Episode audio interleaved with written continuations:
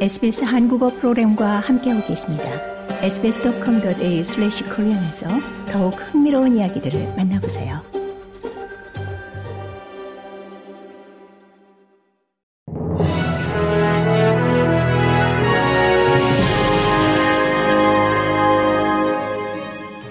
(2023년 11월 7일) 화요일 아침에 SBS 한국어 간추린 주요 뉴스입니다.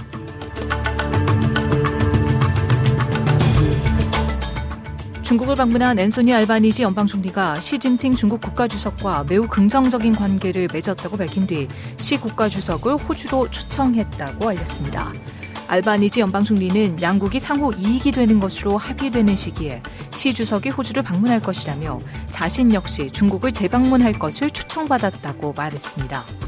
시진핑 중국 국가주석은 베이징과 캔버라가 몇 가지 문제를 해결했다라며 대만에 대한 위협 고조, 200억 달러 상당의 호주 수출품에 대한 무역 금지 등에 있어서는 논쟁의 여지가 있다고 언급했습니다. 중국 방문 중 시진핑 국가주석을 두 차례 만난 알바니지 연방 총리는 서로 솔직했다고 밝혔습니다. 시드니 남서부 지역 한 거리에서 발생한 자동차 사고로 뒷좌석에 있던 소년 두 명이 사망한 뒤 의도적으로 도주한 운전석과 조수석에 있던 남성 두 명을 경찰이 수색 중입니다. 응급 서비스는 지난 6일 오전 10시 50분 Ashcroft Maxwell Avenue에서 회색 포드 승용차가 나무와 전기대를 들이받은 현장에 신고를 받고 출동했습니다. 해당 차량 뒷좌석에 탑승했다 사망한 두 명의 소년의 신원은 공식적으로 확인되지 않았지만 10세에서 15세 사이로 알려지고 있습니다. 경찰은 현장에서 도주한 것으로 보이는 두 명의 젊은 남성들을 찾고 있으며 사고 바로 직전 자전거를 타고 사건 현장을 돌고 있는 것이 CCTV에 포착된 정체불명의 남성과도 이야기하고 싶었습니다.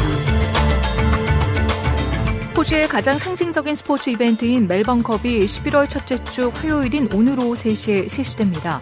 국가를 멈추는 경주로 불리는 멜번컵은 빅토리아주에서는 공휴일로 기념되며 역사적으로 전 세계 경마인들을 호주로 불러들이는 이벤트입니다. 그런데 최근 들어 멜번컵과 더 넓게는 경마 산업에 대한 우려가 커지면서 시위가 일어나고 이 대회 보이콧 요구가 거세지고 있습니다.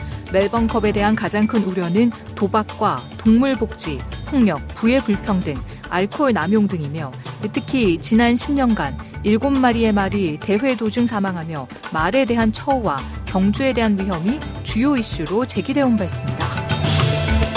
고국에서는 여권을 중심으로 메가시티 논의가 뜨거운 가운데 윤석열 대통령이 수도권 광역 급행철도 GTX-A 노선 개통을 앞두고 점검차 현장을 방문했습니다. 윤 대통령은 수도권 30분 통행권이 달성되고 광역 생활권이 구축될 것이라며 사업을 속도감 있게 추진하겠다고 강조했습니다. 그러면서 이를 통해 집값과 일자리를 모두 잡을 수 있다며 높은 교통비는 정부가 지원해 부담을 덜어주겠다고 밝혔습니다. 이상 이 시각 간추린 주요 뉴스였습니다. 뉴스의 나혜인이었습니다.